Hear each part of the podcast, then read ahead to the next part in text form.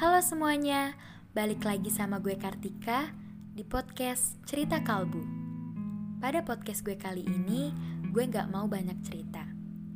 Gue cuma mau menyampaikan sebuah bentuk apresiasi.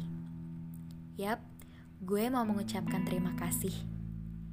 Terima kasih untuk orang yang selalu kuat, walaupun banyak badai dan rintangan yang menghadang. Terima kasih untuk orang yang selalu terlihat tangguh, padahal hatinya sangatlah rapuh. Terima kasih untuk orang yang selalu tegar, padahal dirinya sedang lemah. Terima kasih untuk orang yang selalu tersenyum manis, padahal banyak masalah yang sedang menimpanya. Terima kasih untuk orang yang selalu membantu orang lain, walaupun tahu dirinya juga ingin sekali dibantu. Terima kasih untuk orang yang selalu berusaha menjaga mood orang lain, padahal moodnya sendiri sedang berantakan.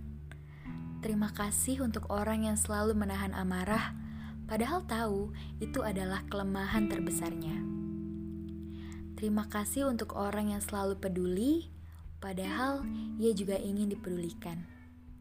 Terima kasih untuk orang yang selalu menebar kebahagiaan, padahal hatinya sedang tidak bahagia. Terima kasih untuk orang yang menatap orang lain dengan penuh semangat, padahal ada air mata yang sedang ia tahan. Terima kasih, lo hebat, lo kuat, dan lo berharga. Lo sangatlah layak untuk diapresiasi. Semua masalah, rintangan, dan tantangan yang ada di hidup lo berhasil lo lalui dan lo jadikan itu semua menjadi pelajaran untuk lebih baik lagi. Gue sangat berterima kasih sama lo. Iya lo, diri gue sendiri. Orang lain mungkin akan mengatakan gue berlebihan. Ya, tapi ini yang gue rasain. Gue rasa berdamai dengan diri sendiri itu perlu karena diri gue adalah bagian yang terpenting dalam hidup gue. Cuma diri gue sendiri yang paling mengerti gue. Cuma diri gue sendiri yang bisa membantu gue ketika gak ada satupun orang yang peduli. Diri gue ini sudah banyak dan lelah menahan semua beban. Dan gue bangga karena gue bisa melewatinya. Walau kadang gagal, ya gak apa-apa namanya juga hidup, pasti akan ada rasa pahit, manis, asem, dan semuanya harus dijalanin. Kita sebagai manusia yang gak boleh nyerah gitu aja kalau dikasih ujian.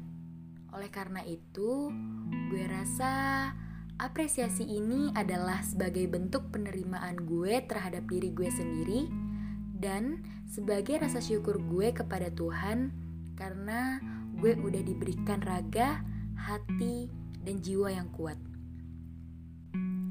Dan untuk kalian pendengar setiap podcast cerita kalbu, kalian harus ingat bahwa kalian semua memiliki peran dan fungsi masing-masing di kehidupan. Kalian harus bersyukur kepada Tuhan dan berterima kasih kepada diri kalian sendiri atas apa yang udah kalian. Masa lalu yang buruk tentang diri kalian cukup dijadikan pelajaran hidup. Sekarang, waktunya bangkit dan tunjukkan kepada dunia bahwa kalian itu berharga. Jangan lupa beri apresiasi kepada diri kalian sendiri karena kalian hebat. Kalian hebat karena kalian sudah bisa bertahan di atas dunia yang kejam.